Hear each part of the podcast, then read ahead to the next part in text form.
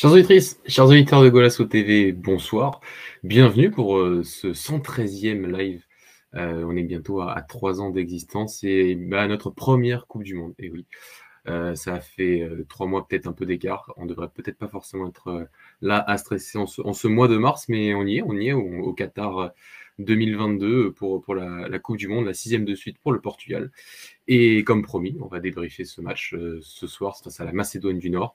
On n'y était pas physiquement, mais on était un peu là-bas au Talagan aujourd'hui. Et pour m'accompagner euh, ce soir, euh, bah, deux qui n'étaient pas là la semaine dernière. je vais commencer par Louis.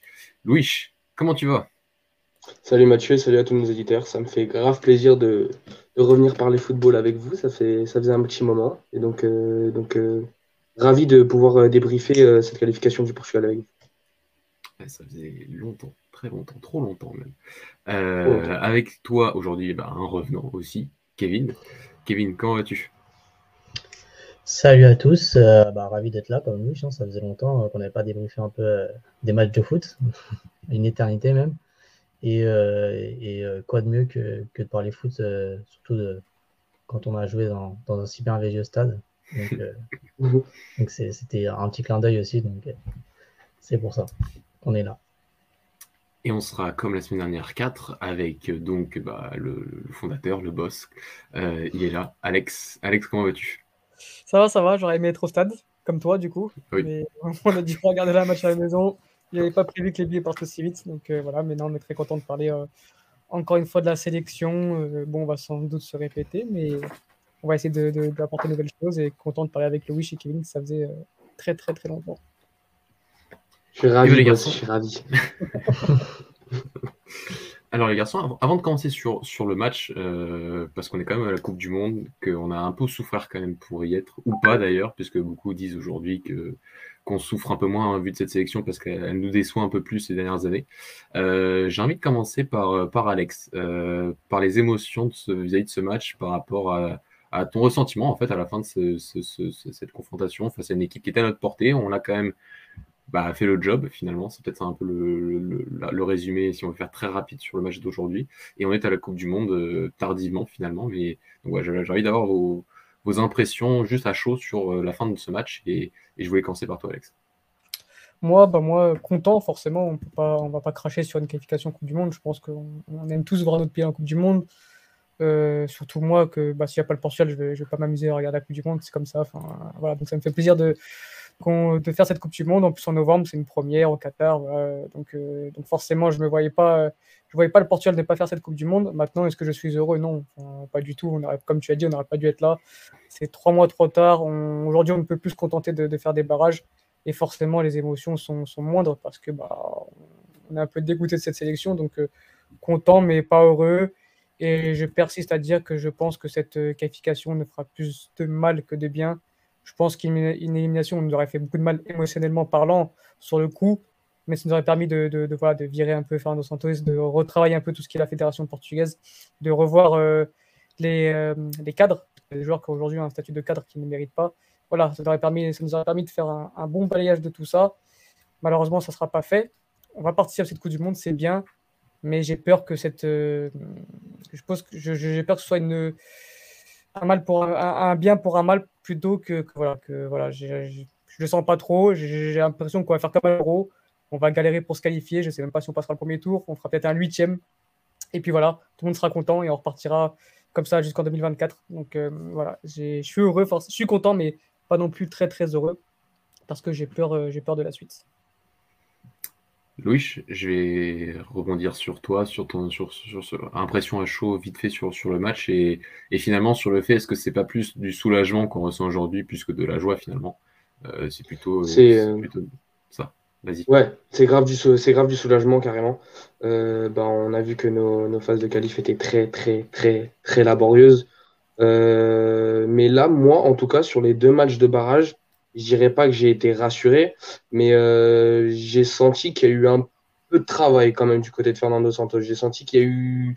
Ah, ça ne nous donne pas des garanties. Je me dis pas qu'on va aller au mondial avec les biceps, euh, les biceps euh, gonflés, mais je sens qu'il y a eu des petites choses qui ont été travaillées. Je trouve que dans le 11 et dans, dans certaines dynamiques de l'équipe. Il y a, des petites choses différentes. J'ai l'impression qu'il y, a des petites choses. Il y a des petites choses quand même à retenir.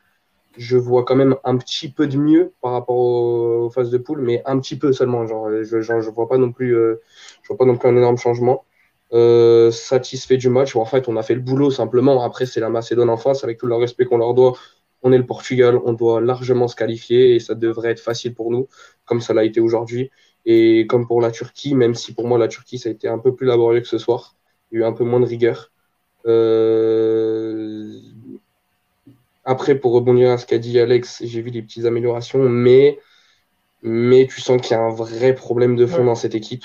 Et, euh, et euh, est-ce qu'on va réussir à travailler ça avant le mondial? J'en suis pas très convaincu non plus. Mais d'accord. Kevin? bah, ils ont été un peu complets sur, sur, la plupart des choses.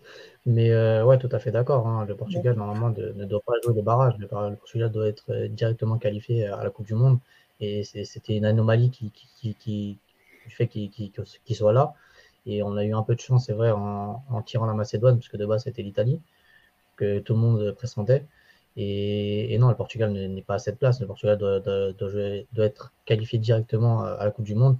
Hum, ça montre un peu une faiblesse euh, du groupe et plutôt de la sélection que, que d'aller à une Coupe du Monde en passant par les barrages.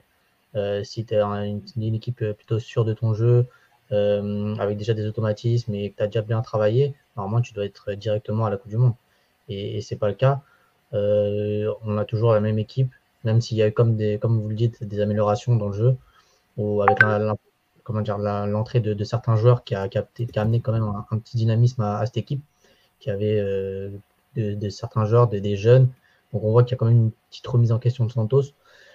Mais bon, c'est pas toujours euh, du, grand, du grand football. Euh, il n'y a pas vraiment de, comment dire de d'empreinte de, dans, l'équipe. On n'a pas un style de jeu particulier, comme, comme l'avait plutôt pardon, l'Italie à l'Euro, par exemple, qui s'est reconstruite et qui a eu un jeu particulier. Nous, on a, on a toujours un style de jeu, on ne sait pas c'est lequel. Donc, euh, donc c'est compliqué. C'est aussi compliqué de se projeter sur cette Coupe du Monde en espérant les plus en possible. Mais, mais bon, ça va être compliqué, je pense. Je trouve que moi, euh, amélioration, il faut le dire vite. on a vu des, des, des, des, choses plus ou moins correctes pour la qui fait partie d'une grosse équipe nationale, ce qu'on ce n'est pas. Maintenant, on affronte une Turquie, une Turquie encore qui était, qui était vraiment très faible. On affronte une Macédoine qui, même si a battu l'Allemagne et l'Italie, ça reste que la Macédoine et je pense surtout qu'ils ont fait leur match de leur vie contre l'Italie et qu'ils étaient épuisés. Et je trouve que qu'on ne joue pas encore comme une grosse équipe. Donc euh, oui, Santos a travaillé, euh, heureusement d'ailleurs, parce que c'est comme, comme son métier. Euh, il a, eu, six mois pour travailler sur deux matchs. Donc oui, après moi je trouve que ouais, l'idée de, de Diogo Costa, c'est un vrai travail, c'est vrai, c'est vraiment couillon, couillou de sa part de, de, le mettre en place parce qu'il fallait le faire. Et ça, c'est ça, on ne peut pas lui enlever. Maintenant, le reste, il te met Danilo en défense centrale, c'est une limite logique quand on voit la, saison de José Font à Lille. Je pense que quand Ruben Diaz va sortir, va rentrer, euh, Danilo va logiquement sauter et je ne sais pas où il va le mettre parce que je pense qu'il va le mettre au milieu. Donc euh, le fait de ne plus avoir Moutinho en sentinelle, ça risque de pas mal bouleverser les choses aussi. Il te met Otavio parce qu'il n'y a pas Renato, sinon on aurait vu Renato côté droit. Au final, quand tu vois euh, les, changements qu'il a fait, c'est des changements qui, qui, ont eu lieu par rapport à des absences. Et j'ai peur qu'en fait, il aurait continué avec la même équipe que contre la Serbie et, la match qu'on a perdu. Quoi. Donc c'est pour ça que voilà, je, reste encore très pessimiste. J'attends de voir avec des nations en juin, avec euh, j'espère qu'il n'y aura pas d'absence, qu'on pourra travailler pour cette Coupe du Monde, parce qu'on devra se servir justement de ces matchs contre la Suisse et je ne sais plus qui pour, euh, pour travailler dès le mois, pour le mois de novembre. Et voilà, j'espère quand même qu'il va confirmer tous les changements qu'il a fait, qu'il n'a pas fait juste ces changements en fonction des absences qu'on pouvait avoir. Après, au niveau du jeu, Alex, c'était grave du néant ce qu'on avait avant. Genre, euh, c'est-à-dire que personne ici, je pense, a pris du plaisir à regarder la sélection depuis je sais pas combien de temps. On parle en années, je pense. Et, là, là, bah, tu sens qu'il y a deux, trois petites choses qu'on peut retenir, quoi. C'est juste ça, mais ouais, ouais, totalement d'accord avec toi. ça, reste très laborieux. Moi, c'est quoi, Kevin, pardon non, euh, moi, c'est pas forcément collectif que je vois des améliorations. C'est plus euh, des joueurs individuellement qui ont apporté quelque chose. Quoi pas vraiment le collectif qui, a, été bouleversé. Quoi. Mathieu, t'en penses quoi, toi? Ah, c'est mon présentateur aujourd'hui. c'est On en parle. Non, non, je, ben, je suis, c'est vrai que c'est dur de rebondir après tout ce que vous avez dit, parce que là, vous avez un peu aussi bien, bien résumé. Je suis, je suis assez d'accord avec Louis. Je par rapport au fait, si tu veux, que vis-à-vis du néant qu'il y avait avant ces matchs, ces deux matchs, euh, et le nombre de certitudes qui voilà, se rapproche de, zéro collectivement, euh, c'était difficile de faire pire, c'est vrai. Et que euh, sur ces deux matchs, finalement, que ce soit face à la Turquie et face à la Macédoine du Nord, tu, tu, vois des idées finalement, tu vois un, oui, un truc un peu plus couillu sur le côté euh, Diogo Costa, sur, euh, sur euh, le Otayo sur un côté, sur un Moutinho en sentinelle, sur un Bernardo au milieu de terrain, des choses qu'on attendait finalement depuis longtemps qui ne sont arrivées que dans un moment critique. et globalement, tu, tu, sens un sélectionneur qui a quand même, qui, enfin peut-être qui était comme aussi dos au mur pour devoir changer un peu les choses afin de, de, de se qualifier tout simplement. Et et il a eu aussi la chance d'affronter la Macédoine du Nord, malgré tout le respect qu'on a pour eux et pour leur parcours depuis, et leur, progression sur ces dernières années. Il faut le dire que quand tu es Portugal et que tu affrontes une équipe euh, pareille, euh, et en plus pour eux, comme tu as dit, ça allait être difficile de faire deux fois le même match, voire même trois fois si tu prends le match de l'Allemagne il y a un an.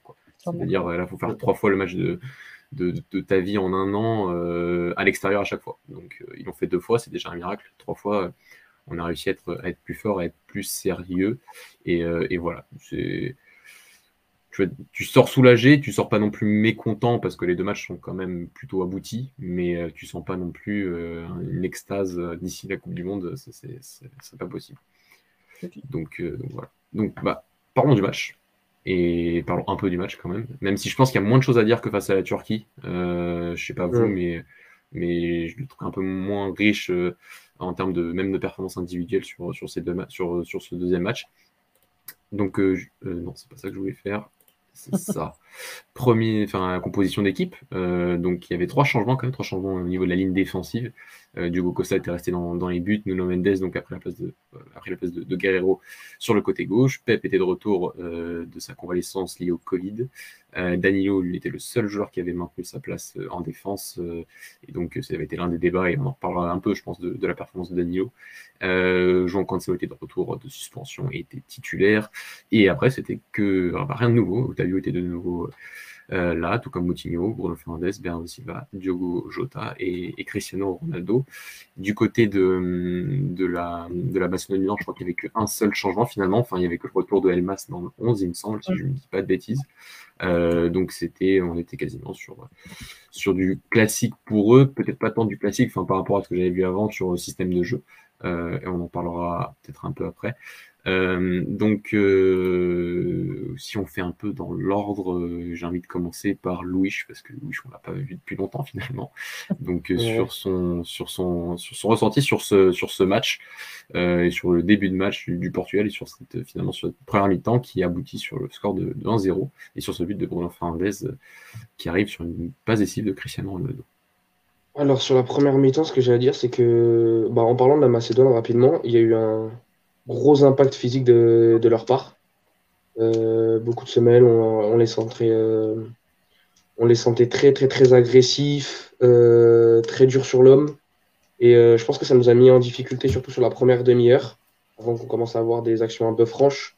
La, bah, la, première, la première action franche pour moi, c'est la récup de BF suite à, bah, au but, sur une mauvaise passe de Ritowski et qui vient il vient jouer avec CR et CR qui rejoue avec lui et, notre but.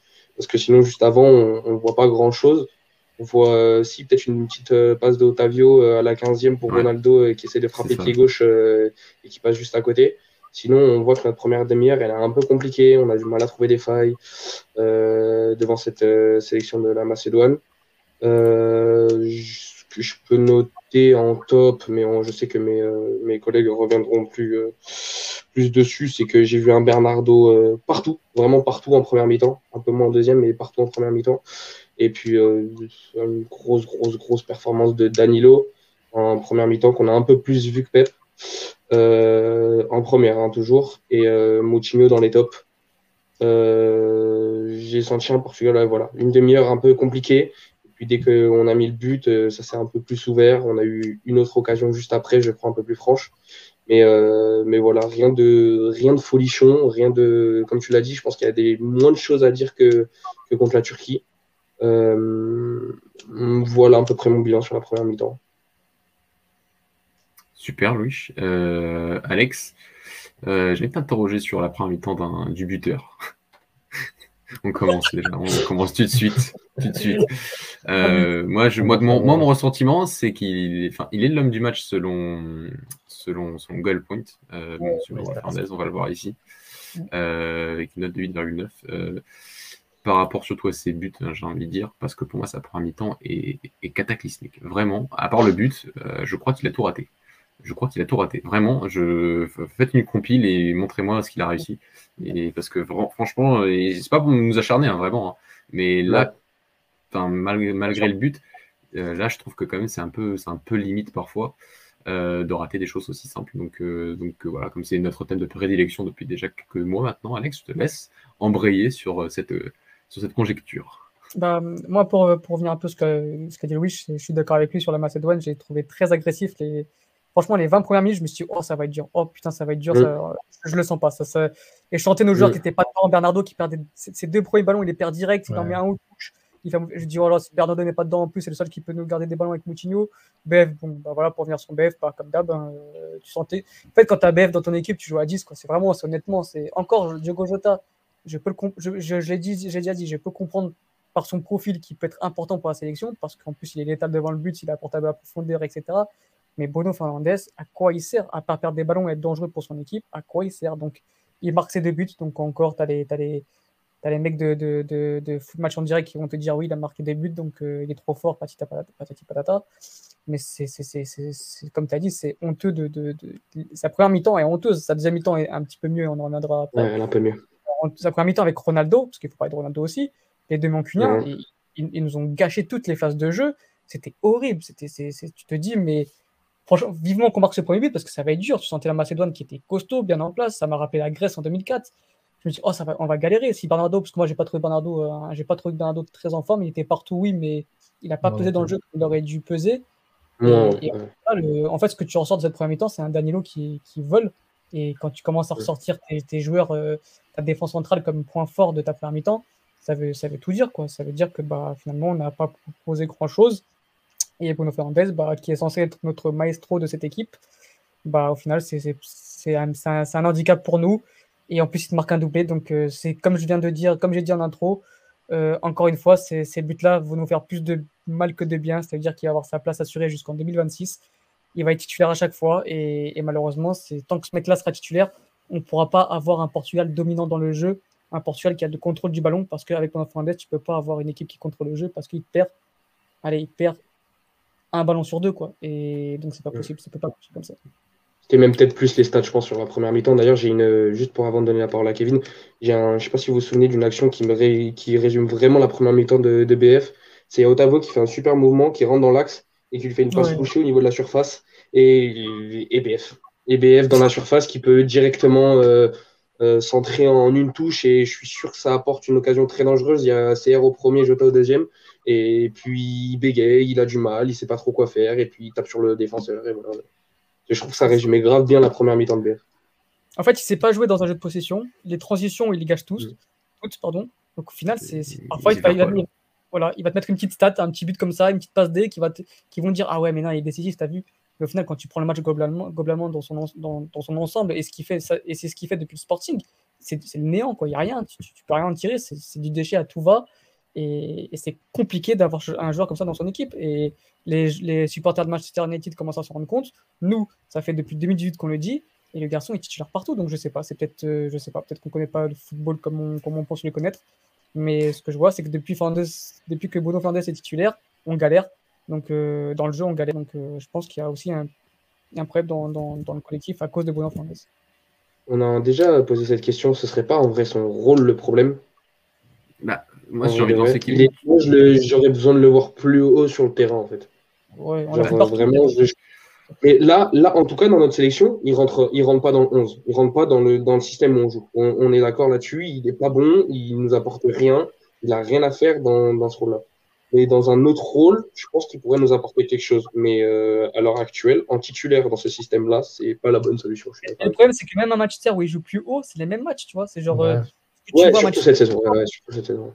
J'ai envie de lancer Kevin par rapport à, par rapport à ça, par rapport à deux points. Bah déjà, le fait que, enfin, ce qui est étonnant aussi, enfin, juste avant de lancer Kevin, c'est que finalement, ses meilleures saisons sont finalement dans des collectifs qui sont assez faibles. Le niveau collectif de ces équipes sont généralement assez faibles. Tu prends le Sporting de Kaiser, c'était lui et tu avais des joueurs qui étaient un peu près au niveau, mais finalement, en termes de, force collective, bah, ça s'est effrité très vite et Kaiser était parti 4, euh, 4 matchs après le, début de la saison suivante. Euh, bah, United, je crois que c'est plus. On n'a pas besoin de, décrire à quel point cette équipe a du mal collectivement depuis, plusieurs années maintenant. Euh, et c'est finalement dans ces collectifs-là où il a quand même réussi à s'exprimer. Et euh, par ses buts, certes, je pense quand même que en termes de jeu, il y a eu quand même des matchs où il a été quand même plutôt bon. Mais il a un jeu très spécifique. Et je, vois, je voulais lancer Kevin par rapport à ça finalement par rapport à l'incompatibilité des profils qu'on a en sélection. Est-ce que c'est possible de faire jouer Bernardo Silva et, Bernardo, et Bruno Fernandes dans la même équipe en fait? Euh, Est-ce que c'est n'est pas un, peu incompatible en termes de jeu, en termes de football et, et, de les mettre sur, le terrain et parce que voilà, quand on a un peu commencé Golasso en 2019, on parlait des il fallait absolument mettre les quatre fantastiques, il fallait mettre Ronaldo, Jean-Félix, Bruno Fernandes, Bernardo Silva euh, ensemble et finalement est-ce qu'on n'était pas sur une vision très individualiste de la chose et qu'il fallait peut-être plus penser en termes de collectif, de jeu, d'avoir une idée et d'avoir un fil conducteur? Et si on doit en sacrifier un, bah, peut-être que ça doit être Bruno Fernandez. Qu'est-ce que tu en penses, Kevin? Bah, Moi, je suis tout à fait d'accord avec ce que tu as dit. Avec ce que dit, pour moi, euh, Bruno Fernandez ne doit pas être titulaire dans, ce 11. Euh, en Bernardo Silva au milieu de terrain euh, remplit totalement ce rôle. Et il a en gros il peut être ce meneur de jeu au milieu de terrain. Et, il a surtout moins de déchets que Bruno Fernandez parce que son déchet à Bruno Fernandez, ça, ça entraîne vraiment beaucoup de, choses néfastes pour le collectif. Parce que il perd la balle, après il va avoir des, des contre-attaques par la suite, euh, il perd des ballons dangereux, euh, il réussit une passe sur deux, donc euh, ça fait vraiment pas avancer les offensives. Donc pour moi, c'est pas vraiment. Il n'a pas sa place dans ce 11, même, même plus haut offensivement. Je pense qu'on a essayé de le mettre un peu partout, même sur le côté droit où c'est pas du tout son poste aussi. pour moi, il, il manque, euh, il manque comment dire, euh, c'est pas vraiment ce maestro euh, qu'on attend au milieu de terrain, c'est c'est plus un joueur de transition et même en transition, il, commence à être pas bon et il est pas bon depuis certains temps. Donc non, pour moi, je préfère Bernardo Silva au milieu de terrain et, mettre au placard Bruno Fernandez, même si là, il sauve son match par deux buts. moi, je préfère le mettre sur, le côté parce que non, je n'aime pas du tout euh, son style de jeu parce qu'il perd trop de ballons. Euh, il a un peu ce côté nonchalant parfois où euh, il va faire un contrôle et, il, va se prendre la balle par derrière parce qu'il n'a pas vu le mec de venir ou parce qu'il n'a pas fait un contrôle dans le bon sens du jeu ou assez rapidement. Et je pense que c'est nuisible à l'équipe et pour moi, il n'a pas sa place dans ce 11. Donc je préfère Bernardo Militaire. Et d'ailleurs, je, je, pense que la Ligue des Nations sera importante pour, pour ça, j'aimerais, je vais voir, j'aimerais, euh, je vais attendre de voir ce que va faire euh, Fernando Santos avec le retour de Renato Sanchez. Renato Sanchez en sélection, on sait que bah, c'est toujours très bon. Et donc, est-ce qu'il va avoir aussi les couilles, comme il a fait avec euh, Diego Costa, de virer Bruno Fernandes et de mettre au milieu Bernardo, Renato Sanchez et Moutinho, qui auraient du coup vraiment de la gueule et des profils assez complémentaires avec des joueurs qui ont toujours performé en sélection, même si Bernardo, encore une fois, je ne l'ai pas trouvé très bon ce soir. Voilà, j'attends vraiment de voir cette Ligue Nation pour ça, parce que si même avec le retour de Renato, il, continue à mettre Bruno Fernandez, et surtout, moi, ce que j'ai peur, c'est qu'il enlève Otavio pour mettre Renato, alors que Renato, euh, Otavio, aujourd'hui, avec les deux matchs qu'il fait, il ne peut pas sortir de l'équipe. Voilà, tu parlais un peu de complémentarité, Mathieu. Je pense que vraiment associer euh, Bernardo et Renato serait la meilleure chose pour notre sélection, parce que de toute façon, tu peux associer n'importe qui avec, euh, avec, avec Bruno Fernandez. Bruno Fernandez sera toujours mauvais parce que il, moi, ça fait, ça fait un moment que je ne l'ai pas vraiment vu complet sur un match sur 90 minutes. Et, ça, et ça fait des années que ça dure. Et aujourd'hui, il n'a plus du tout sa place dans notre 11. Et bientôt, on va se poser la question s'il a pas dans les 23. Parce qu'avec ce qui arrive en dessous, quand tu vois des Fabio Vira, des, etc., qui arrivent, qui poussent, qui poussent, évidemment, son statut en fait de, de, Bruno il est là juste parce qu'il joue à Manchester United. Et c'est la réalité. Il serait, il serait aujourd'hui, jouerait à la centre derrière des, jeunes, il serait pas en sélection. Donc, euh, donc voilà, bout d'un moment, je pense que son, rôle, c'est d'être sur le banc et qui rentre de temps en temps s'il veut marquer son petit but euh, pour nous faire du bien, comme il a fait aujourd'hui. Mais en tant que titulaire, c'est plus possible. Et en plus, il est assez jeune, donc j'ai peur qu'on se le tape encore pendant pas mal d'années. Tes, paroles sont, sont, entendues, Alex. Parce que, enfin, il y, a le côté aussi que là, on parle même pas du, du, du profit. Enfin, on, peut, on, a parlé un peu du profil, mais juste c'est vrai que si on prend l'instant T aujourd'hui, c'est juste le niveau du joueur. Si tu prends tu, son profil, tu regardes son niveau et tu dis que tous les milieux de terrain qui peuvent jouer 8 au Portugal dans la liste et pas que dans la liste méritent, enfin, finalement, méritait pas plus, méritait plus sûrement, mais en tout cas, allait sûrement apporter plus dans ce système, dans la relation avec les joueurs qui étaient autour aujourd'hui. Tu mets, tu mets, tu, mets Matos Nunes, tu mets, si Renato avait été euh, disponible, tu mets, tu, mets, tu mets un Renato, tu mets même William Carvalho qui, je pense, tu mets titulaire, aurait fait un, enfin, pour moi un, un, meilleur match, aurait pu servir, il aurait gardé plus de ballons et il aurait été plus utile euh, à, à l'équipe. Euh, peut-être pas, peut-être dans cette projection offensive euh, comme elle a fait finalement sur les deux buts de Bruno Fernandez, mais tu peux trouver des parades pour essayer d'avoir encore du monde dans la surface, t'en es capable. Euh, euh, et même, même Vitinha finalement aujourd'hui, il a appelé et aujourd'hui il, t'aurait apporté plus à, ce poste-là. Donc c'est vrai qu'on est dur avec lui aujourd'hui parce que parce qu'il y a ce côté qui marque ses deux buts et qui nous envoie à la Coupe du Monde finalement, c'est vrai. mais sur une performance globale et en le regardant aussi à la fois en sélection et à la fois en club, euh, bah, on attend plus d'un joueur qui avait, c'est vrai, comme le dit Alex, ce statut de joueur qui joue à Manchester United.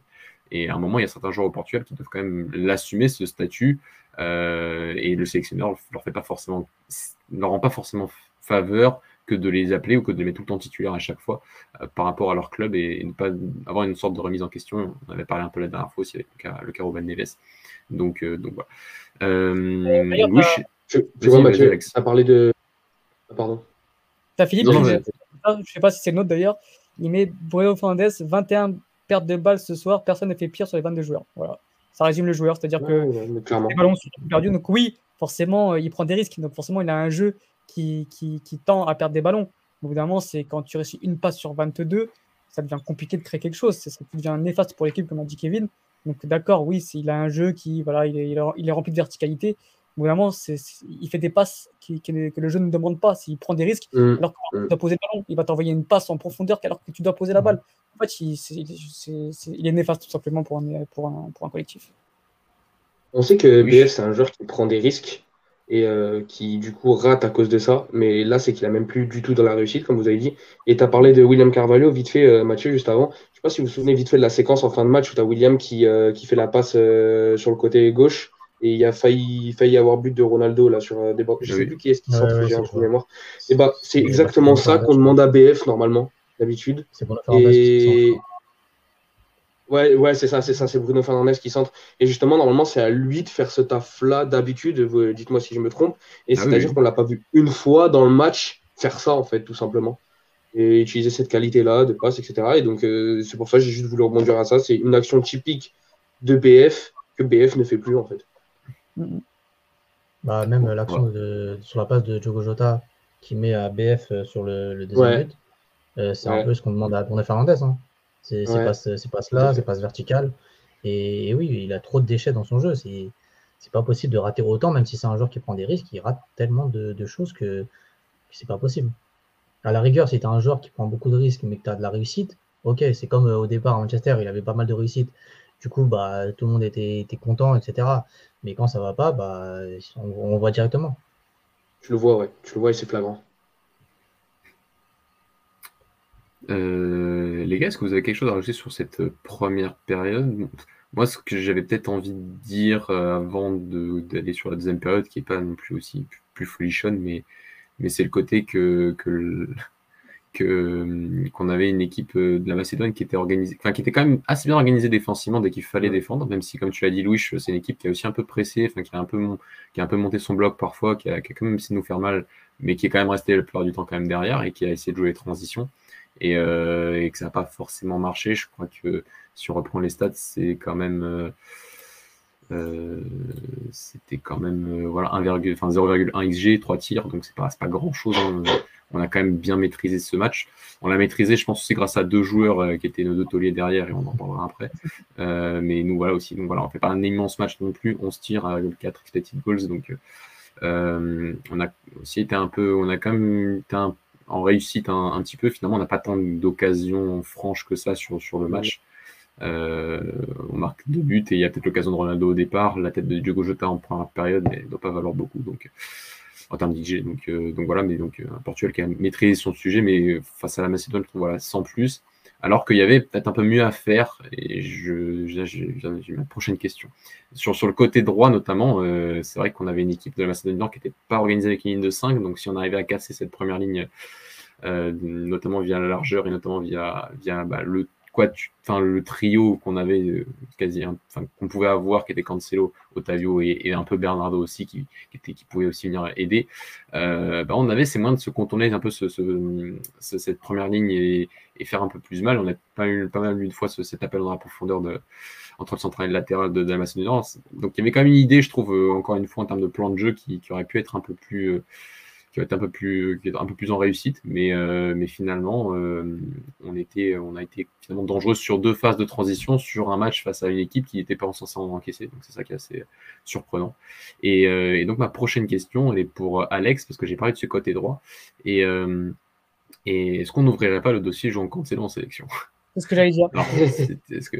Donc voilà, si tu as quelque chose à rajouter sur la première mi-temps, vas-y. Mais voilà, sur on continue un peu, voilà, on fait un peu un micmac aujourd'hui des performances individuelles et collectives. Et, sur ce match de Cancelo qui n'est finalement pas bon.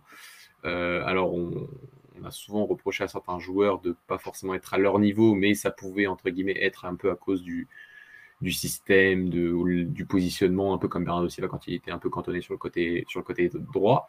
Euh, Cancelo, lui, euh, bon, c'est vrai qu'il peut pas faire la même chose qu'à City, mais juste individuellement, parfois, on le sent encore un peu en dessous. Et, aujourd'hui, on a un peu, je sais pas si tu as le même ressenti, je pense que oui, sur cette différence de niveau individuel qu'on voit un peu trop importante entre, entre le club et, la sélection. Ouais, bien sûr. Bah, un je l'ai tweeté, genre après après le, le deuxième but, euh, provient du, du fait qu'il perd le ballon.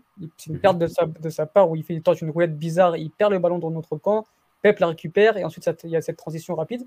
Et j'ai dit que bah ouais, on va tout doucement commencer à ouvrir le dossier, euh, le dossier Cancelo ce soir parce que pareil que Bruno Fernandes, j'ai pas le souvenir d'un match référence à part peut-être contre la Croatie quand il marque son but du pied gauche. Je sais plus si c'est la Croatie, je crois que c'est la Croatie, le tout premier match de la Ligue des Nations, euh, la toute première Ligue des Nations où là, vraiment, il est excellent, mais c'est son seul match vraiment référence avec nous. Et pareil, au bout d'un moment, tu joues à Manchester City, tu es considéré comme le meilleur latéral ou l'un des meilleurs latérales droits au monde, même à gauche, parce que maintenant il joue à gauche. Peut-être qu'il faut le mettre à gauche pour qu'il soit bon, je sais pas. Mais même à gauche, contre, il a déjà fait plusieurs matchs avec la sélection à gauche, il a toujours été très quelconque. Donc ouais, encore un joueur qui, euh, qui, euh, qui n'est pas performant en sélection, ça fait beaucoup. Ça provient aussi peut-être du, notre collectif et du sélectionneur qui n'arrive pas à mettre en place un vrai collectif et n'arrive pas à, comment dire, à, émerveiller les joueurs au sein d'un collectif, d'un collectif, pardon.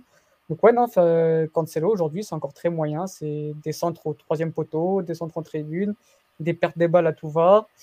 Alors, il a cette qualité technique qui parfois lui permet d'envoyer de, une transversale qui fait du bien, euh, qui fait du bien pour l'équipe. Ici, il permet aussi parfois de ressortir, euh, de jouer proprement et de combiner parfois avec Bernardo Silva ou, ou même Moutinho. Mais sinon, dans, dans, sa globalité, c'est un match très moyen encore de Cancelo. Et le côté droit, bah, l'un des points positifs un peu de, cette, de ce rassemblement et de ce deux matchs, c'est Otavio. Euh, c'est vrai que c'est pas un joueur qui, me tenait à cœur. Euh, bon, euh, c'est un joueur un peu, quand, quand tu n'es pas supporter, c'est un joueur un peu quelconque. Mais au final, quand il est dans ton équipe, tu, tu vois le bien qu'il te fait au niveau de l'équilibre, au niveau de la hargne qu'il apporte, de la grinta. Le garçon ne, ne lâche jamais rien. Et puis surtout avec le ballon, c'est un très bon joueur qui percute, qui va de l'avant, qui, qui fait des différences, qui est propre techniquement. Et voilà, c'est pour moi le gros point positif de, cette, de ce rassemblement-là, parce que je pense qu'il a gagné sa place, déjà dans le groupe, mais aussi dans le 11. Donc voilà, ça fait plaisir de voir de ce genre de joueurs qui jouent dans notre championnat, qui, qui élèvent leur niveau de jeu. Par contre, ouais, quand tu vois un Jean Cancelo qui joue dans le meilleur championnat du monde, qui continue à être quelconque, on se pose des questions. Euh, peut-être que les joueurs arrivent en sélection avec un peu la tête gonflée. Et bah, ce serait peut-être temps de leur apporter une concurrence. Le problème, c'est qu'à droite, il n'y a pas vraiment de concurrence avec Nelson Semedo blessé. Cédric Suarez, bon, ça reste le passé. Euh, tu as Diogo Dallo qui, peut un peu apporter cette concurrence-là, mais ce n'est pas encore au niveau de, de Cancelo. Donc voilà, ouais, non, on commencer à ouvrir un petit dossier et j'espère qu'il va commencer à, à, montrer son visage parce qu'il a déjà 27-28 ans. Il n'a pas fait de grosses compétitions internationales encore, donc on espère qu'il fera sa première participation en Coupe du Monde, sa première grosse compétition internationale. il est temps pour lui, si vraiment il est considéré comme le meilleur latéral droit au monde, de montrer qu'il a le niveau. Quoi.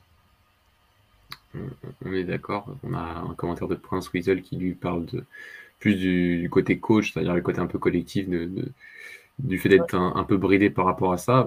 franchement, même avec Bruno Fernandez, finalement, j'avais tendance à l'entendre encore il y a quelques mois. Euh, enfin, Bruno Fernandez, il y a peut-être plus longtemps maintenant, là aujourd'hui, quand même, pas, pas exagéré. Mais même Cancelo, voilà, je commence un peu aussi un peu tiquer sur, sur ce côté. voilà, après, euh, c'était qu'un match aujourd'hui. C'est vrai qu'il n'était pas là le match à la Turquie.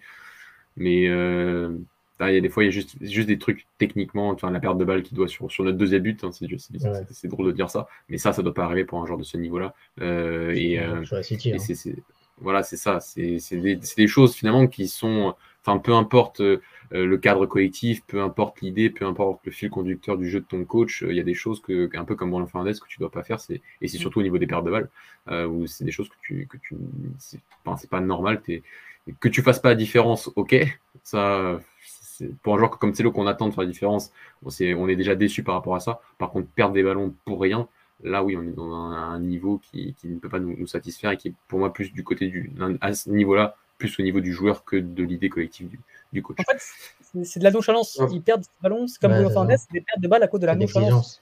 Il n'y a pas de Voilà, c'est l'exigence, c'est pas le niveau international. Et tu peux pas te permettre de perdre un ballon en faisant une, roulette et roulette pied droit, pied, passe pied gauche dans ton camp. Ça va pas peut-être à City parce que je sais pas, euh, tu es, peut-être plus en confiance.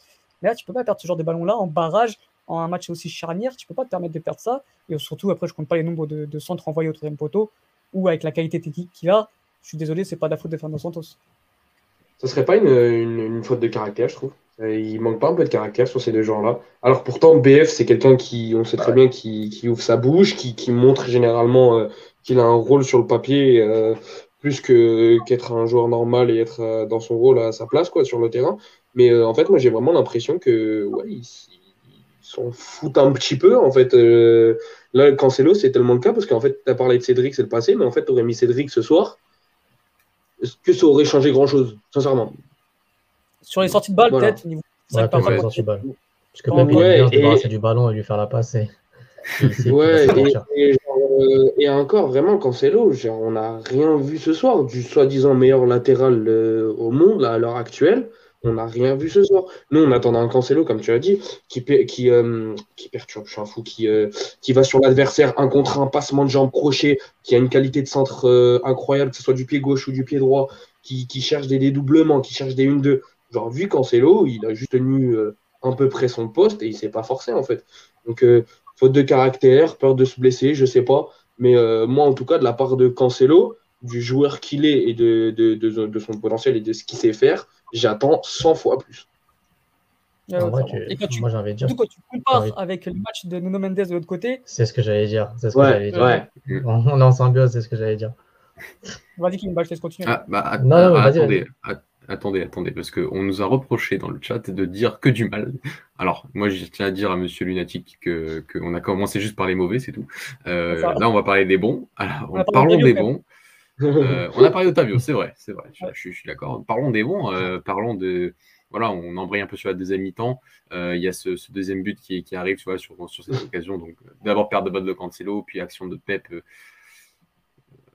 un poste avoir vu le Pep il y a 10 ans, un truc, euh, le meilleur oh, défenseur central dans les tacles debout, ça, ça, ça, ne change pas même à 40 piges, presque. Euh, et ce but, donc, donc pour commencer par, par, pour parler un peu en bien de ce qui s'est fait aujourd'hui quand même, parce qu'il y a quand même des performances individuelles qui ont été quand même cohérentes, voire, plutôt très bonnes. vous avez commencé par parler de Nuno Mendes.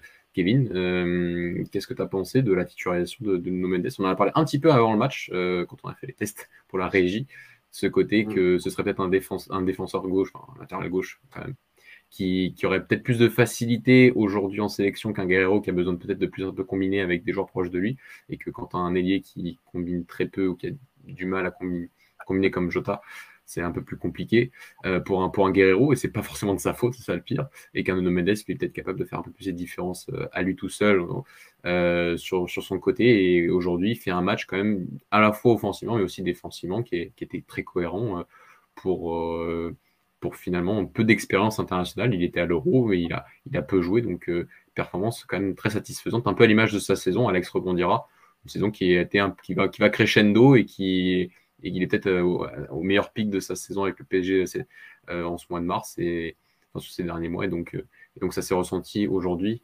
Je commence par toi, Kevin, et après on, on, embraye sur Alex. Bah oui, comme on l'avait dit en off juste avant le match, on, se disait ah, Nuno Mendes à la place de Guerrero, qu'est-ce que ça allait apporter? Bah, On l'a vu sur le match, hein, c'est ce qu'il a apporté, quoi, de, la percussion, défensivement il a été bon, c'est ce qu'on pouvait lui reprocher quelquefois euh, des errements défensifs ou des pertes de balles un peu, un peu bêtes. Mais euh, en termes de provocation, euh, sur le côté, il a été énorme. il a fait de très bons centres. j'ai l'image de 2-3 centres qui, sont toujours dangereux et qui passent devant le but ou un, un renard des surfaces, normalement, aurait pu les mettre au fond. Mm. Et, oui, même un tweet que j'ai vu d'Alex sur le fait que c'était l'une des meilleures prestations de, ou même la meilleure prestation de, de Nuno Mendes en sélection par rapport à ses, anciens matchs où on l'avait on l'avait vu au dernier rassemblement où il était, était pas très bon, où, il avait un peu ce côté nonchalant, pas vraiment confiance, timide. Timide, voilà, il ratait beaucoup de choses, etc. Et, oui, comme tu l'as dit, bah, c'est un joueur qui monte en puissance comme au PSG, où là il a totalement réussi son match, il est totalement en confiance. tout ce qu'il fait, c'est bien. Il réussit à la plupart de ses, de ses dribbles ou, de ses passes ou de ses centres. Donc, euh, ouais, ouais, c'est prometteur et j'espère qu'il va, il va encore euh, progresser encore plus et, continuer sur cette, euh, sur cette, dire, sur cette lignée. Et, parce qu'il a tout pour être l'un des meilleurs latéraux au monde. Hein. Alex, si tu veux rebondir. Ouais, ouais, clairement, c'est à l'image de ce qu'il montre actuellement au PSG. Il a, mal enfin, il a pas mal débuté il a très bien débuté avec le, match avec son entrée contre Bruges. Ensuite, il a fait un très beau match au match aller contre City. Ensuite, il a eu un peu plus de mal. Euh, je pense qu'il a eu euh, le temps de s'adapter à Paris. Euh, voilà, c'était sa première saison, en, pas dire en pro, mais avec du public, de la pression. Il jouait avec des champions, un stade rempli, enfin, ce qu'il n'avait pas vécu l'année dernière à cause du Covid. Donc voilà, il a eu peut-être, je pense, 4-5 mois difficiles, le temps d'apprendre tout ça, d'emmagasiner tout ça. Et là, depuis janvier, on voit le, le Mendes qu'on connaît depuis, bah, depuis tout jeune et qui progresse à vitesse grand V. Euh, et non, il a été très bon aujourd'hui. Il, a il a joué avec personnalité. Et comme disait Louis, euh, à contrario de Cancelo, il a montré du caractère et de la personnalité. C'est un joueur qui, avait de qui va de l'avant, qui n'a pas, pas peur de prendre des risques et, quand, et qui montre une qualité de puissance, de vitesse, d'explosion, une qualité de centre que, qui, est très bonne. Et voilà, quand tu compares un peu avec euh, sur le côté droit, bah, il est, je dirais pas en avance, mais il faut pas oublier que c'est un demi-2. Il a déjà son, son petit match référence. Ça reste que la Macédoine. Euh, Cancelo, on a il, a, il, a, quasiment 10 ans de plus. Donc voilà, c'est bien, c'est de bonne augure. Et c'est l'avenir de ce poste. Et je pense que, que quand il évolue à ce niveau-là, il n'y a plus aucun débat sur qui doit être titulaire à gauche. Parce qu'en termes de qualité de défensive, euh, il a, énormément, il a énormément progressé. Il n'a rien envie à Guerrero. Et ensuite, en termes de qualité offensive, Guerrero peut-être combine mieux dans les petits espaces. Mais, euh, mais ensuite, Nuno Mendes est, vraiment, a vraiment la carrure d'un latéral moderne. Il sait tout faire. Mm. Donc aujourd'hui, il a, peut-être gagné sa place, mais avoir deux joueurs de ce niveau-là, que ce soit Guerrero, euh, Nuno Mendes et même parfois Cancelo qui peut jouer à gauche, c'est vraiment le gros point positif de notre sélection. S'il l'a pas gagné aujourd'hui, sa titularisation, elle arrive très très très rapidement, je pense, en sélection. on est tous unanimes là-dessus et il n'y a pas photo en fait. Je suis, je, suis assez d'accord. Euh, je suis assez d'accord avec vous. C'est, enfin, ça, ça montre le vivier finalement. Euh, enfin, c'est, pas c'est pas normal d'être en barrage alors que tu as juste à un poste Guerrero et Nuno Mendes dans ton, dans ton, équipe. c'est ça qui avait, c'est ça qui est assez frustrant et, et qui, qui se passe. Voilà, le côté un peu vivier. Alors, on en a souvent parlé, euh, même en off, en disant que oui, à certains postes, euh, euh, on aurait pu. C'est pas, c'est pas, c'est, pas, il n'y a pas un réservoir de, de fou. Euh, il y a quelques années, c'était un peu une poste de numéro 8 et bon, actuellement, ça s'améliore euh, vraiment un peu vitalement, finalement à vitesse grand V avec euh, les apparitions de, Fabio Vieira et surtout de Vitinha du côté de Porto. Mais, à certains postes, oui, que ce soit à droite ou à gauche, aujourd'hui, on est sur, poste de latéral, on est sur du, niveau et en plus de la diversification de profils. aujourd'hui, si tu prends Dallo et Cancelo, bah, ce sont deux joueurs totalement différents, qui t'apportent des choses différentes et qui sont quand même à un très bon niveau.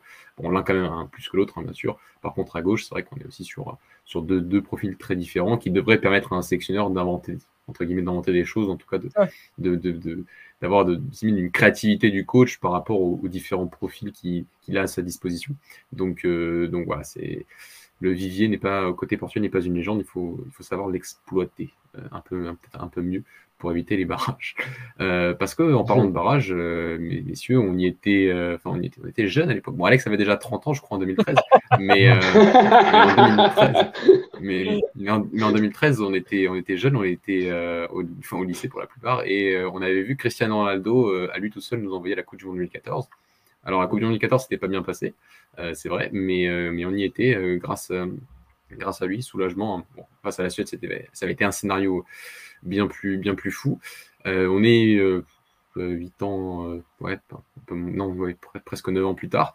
Et CR7, bon, à part une mi-temps, la première mi-temps face à la Turquie, ça a été compliqué, compliqué. donc je vais laisser son, son, son, son, son, chef de cabinet parler à sa place. Alexandre, qu'as-tu pensé Parce qu'on nous a reproché de ne pas en parler dans le chat. Hein, ouais, ouais, je pense ça, ouais. donc, donc on va en parler un, petit peu. voilà, je trouve que ça rejoint un peu finalement ce qu'on avait dit la semaine dernière sur le côté que euh, aujourd'hui, à un certain âge, il est toujours euh, un joueur qui, peut être très important, bien évidemment, on ne va pas dire le contraire. Mais par contre, il y a des matchs où, oui, si c'est pas Cristiano Ronaldo, ça sort quand même beaucoup plus tôt dans le match et ça permet de finalement de changer un peu la dynamique, de changer un peu les profils, d'essayer de, de redynamiser ce, parfois un peu le secteur offensif qu'on n'a pas, qu'on pas pu finalement avoir avec, face avec la Turquie et, aujourd'hui avec, la Macédoine du Nord. Quel est ton avis sur la performance de, Cristiano Ronaldo euh, hier et aujourd'hui? Bah, jeudi. On en parle parce que forcément, il faut en parler. Il n'a pas été bon aujourd'hui. Après, Louis me complétera parce que je sais que Louis l'aime beaucoup aussi. Mais euh, il sera peut-être plus objectif que moi. Moi, je vais essayer d'être parce qu'il n'a pas, été, il pas été bon, il faut le dire. Il n'a pas été bon en seconde période contre la Turquie. Il n'a pas été bon aujourd'hui.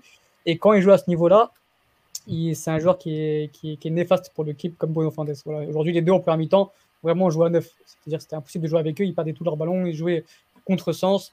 Donc euh, rien à dire là-dessus, euh, pas de souci. Maintenant, je vois qu'il y a ouais, un auditeur qui veut absolument ouvrir un dossier Ronaldo, absolument parler de dire qu'on a été nul. On l'a dit, j'espère que tu es content. Maintenant, ouvrir un dossier Ronaldo, le, vouloir, le, vouloir le virer à tout prix.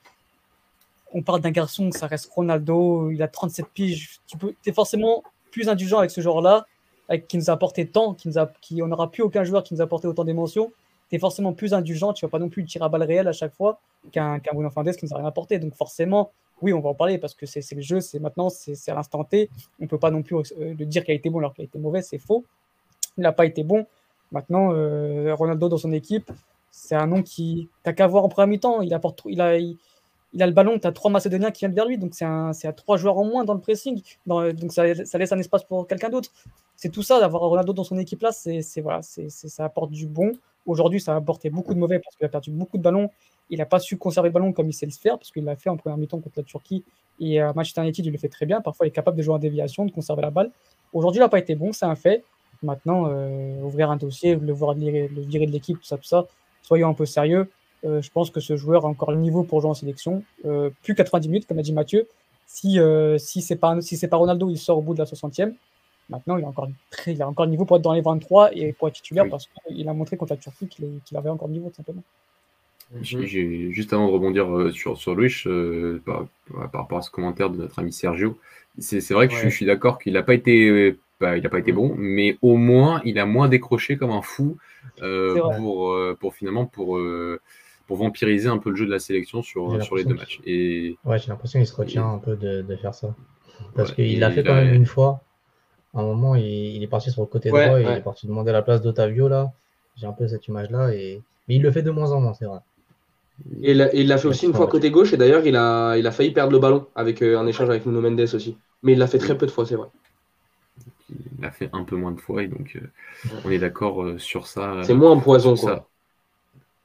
Bah, c'est côté enfin ouais, le côté vampiriser un peu le jeu et de ne de pas le sentir finalement et enfin c'est pas parce que tu vas mettre parfois plus de joueurs dans une certaine dans une zone précise que, que ça va mieux aller. Euh, donc, euh, donc on sait en plus, un peu je vois, je c'est, il a 37 ans, donc c'est normal. Déjà, je le trouve un peu moins mobile aussi, donc euh, ça, c'est qui, qui, reste dans, dans, dans l'axe et qui fasse un peu ce qu'il fait à Manchester. Hein. Alex sera le premier à dire que dans le jeu, parfois à Manchester, bon, bah, c'est peut-être le seul qui arrive à, à faire des remises, euh, des choses assez simples, mais qu'on demande en sélection aussi. Hein. Il a des joueurs aussi de talent qui peuvent faire un peu le reste aujourd'hui. Qui est, c'est vrai qu'à une époque, euh, bah, il fallait qu'il fasse peut-être un peu tout.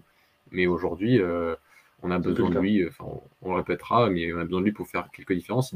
Il, sait, c'est un joueur techniquement qui est encore, même à 37 ans, s'il est physiquement au, niveau, il a encore un niveau pour conserver les ballons. Enfin, juste ça, c'est. Et, même quand j'ai conservé les ballons, c'est parfois conserver des ballons difficiles, faire des remises, faire des déviations. Euh, tu peux encore l'utiliser sur, sur, sur, pas mal d'aspects du jeu, mais tu peux pas le vampiriser le jeu par tes déplacements qui, sont, qui finalement n'ont aucun sens en termes de dynamique collective. Alors certes, il n'y en a pas beaucoup en sélection, mais, euh, mais surpeupler certaines zones, notamment sur la largeur, ça ne sert pas à grand-chose. Et euh, il y a des flashbacks de l'euro qui me reviennent et qui sont, pas, qui sont absolument mm. pas agréables à, voir dans, dans, dans, dans, une équipe les années 2022. Quoi. Euh, donc voilà, c'était mon avis sur Ronaldo. Louis, qu'est-ce que tu peux nous, ajouter à ça? Au revoir, vous avez déjà tout dit. Je sais que là, dans mes notes, je regarde 60e, Ronaldo n'y arrive pas. En vrai, c'était vraiment le résumé. c'était vraiment le résumé de. C'est simple et efficace. En vrai, c'était le, résumé de son match, de son match d'aujourd'hui et même en vrai contre la Turquie, comme l'a dit Sergio. Euh, par contre, ouvrir le dossier, le dossier pour CR7, on ne l'ouvre pas, on ne l'ouvrira jamais. Qu'on soit bien d'accord. Hein. Faut respecter papa. Comme on dit, c'est CR7, on ne pourra jamais ouvrir le dossier pour tout ce qu'il nous a apporté, comme a dit, euh, comme a dit euh, Alex, mais que ça soit sur le terrain et en dehors du terrain. En vrai, il faut dire la vérité. Ronaldo, il a remis le Portugal sur la carte du monde. Il y a des gens, ils ne savaient même pas où est le Portugal et ils le savent à cause de Ronaldo. Alors, on ne pourra pas l'ouvrir. On peut faire des analyses, on peut dire qu'il n'est pas bon. Là, il n'a pas été bon sur les deux matchs on attend plus. Mais ça y est, on la connaît, hein, en ouverture de Coupe du Monde, il va nous mettre un doublé, on va dire que c'est le meilleur, on va lui demander le ballon d'or, et voilà, comme d'habitude, ça va être ça, et il va fermer, euh, quelques bouches. Certes, euh, je pense qu'il est en phase d'adaptation, euh, pour, ouvrir ce pour rebondir sur ce qu'a dit Sergio encore, il est en train de s'adapter à ce qui se passe maintenant en sélection. C'est-à-dire, comme tu l'as dit, Mathieu, tu as des joueurs qui peuvent faire le reste du taf. Et lui, il a juste un rôle à faire et il est en train de se concentrer dessus. Donc je pense qu'il va forcément passer par cette phase où il va être moins bon. Mais à partir du moment où il va être totalement à 100% dans le seul rôle dans lequel on le demande, je pense qu'on va réussir à profiter euh, correctement des derniers instants de Ronaldo. Maintenant, euh, on espère que Santos euh, va faire le, le, travail pour le reste. Mais je pense que c'est juste un mal pour un bien et qu'on attend une bonne fin de carrière et une bonne fin de sélection pour Ronaldo euh, sur la dernière ou les deux dernières années, ou je sais pas en fait jusqu'à quand, parce que c'est quand il voudra s'arrêter qu'il s'arrêtera en vrai de sélection. Et puis non, mais c'est surtout dire qu'il est mauvais. Faut... Là, je vois les commentaires, mmh. c'est de la première ligue. C'est vraiment, tu regardes les matchs du Manchester United, faut me sortir les matchs où il a été mauvais, j'en compte, compte même pas 5. Tu vois, son match, bah, je vais même pas parler de ce match contre Tottenham où il a fait une masterclass, mais dans le jeu, tu peux pas dire qu'il est mauvais, ce garçon-là. C'est impossible. C'est ou bien faut le pas l'aimer, faut être un acteur de Ronaldo pour penser qu'il est mauvais.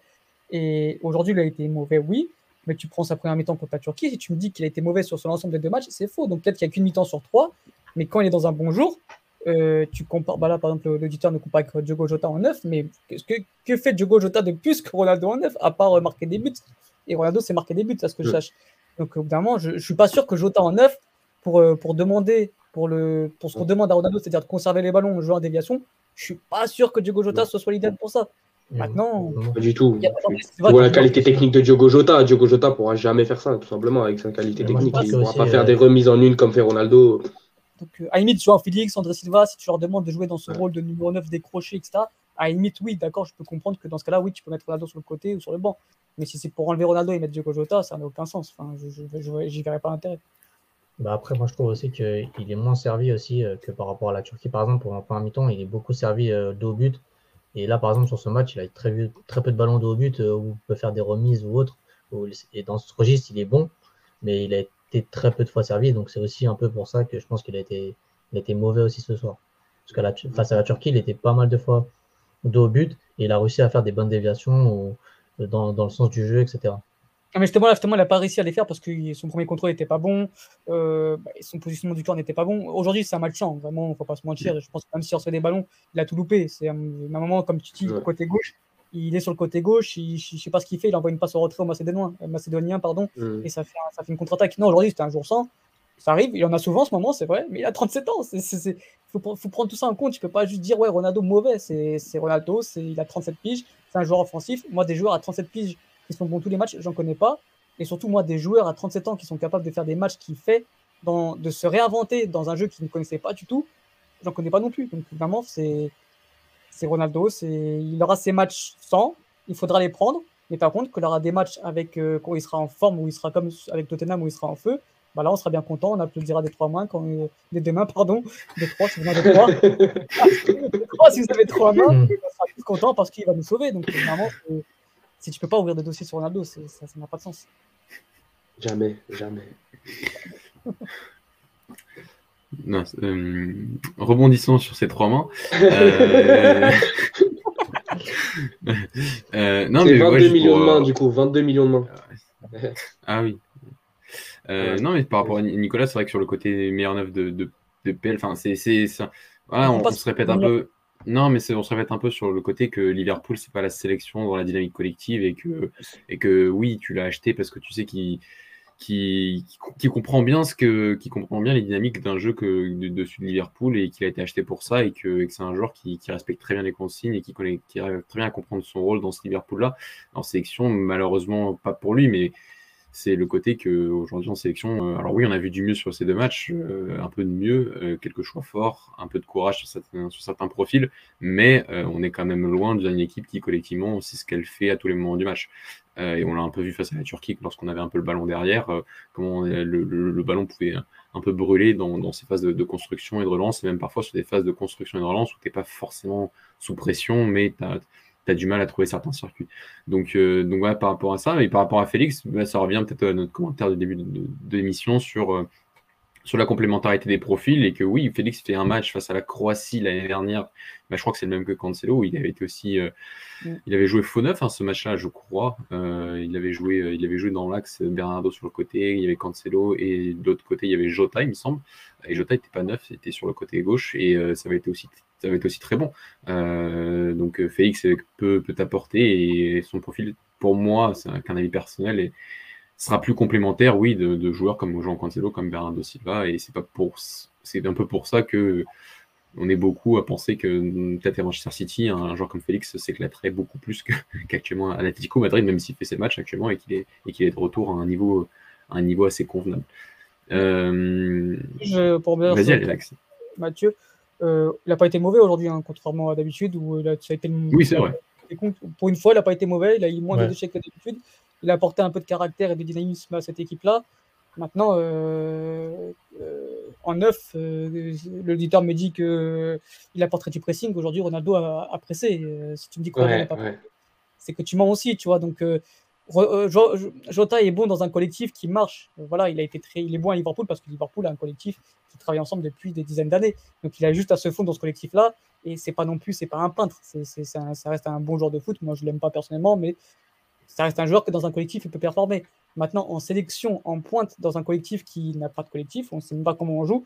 Franchement, j'ai des doutes. Donc, euh, donc voilà, c'est pour moi, oui, euh, comme disait Mathieu, un joueur en Félix, peut-être dans ce collectif-là, pour garder les ballons de haut but et faire jouer ses partenaires, ça aurait peut-être plus de sens.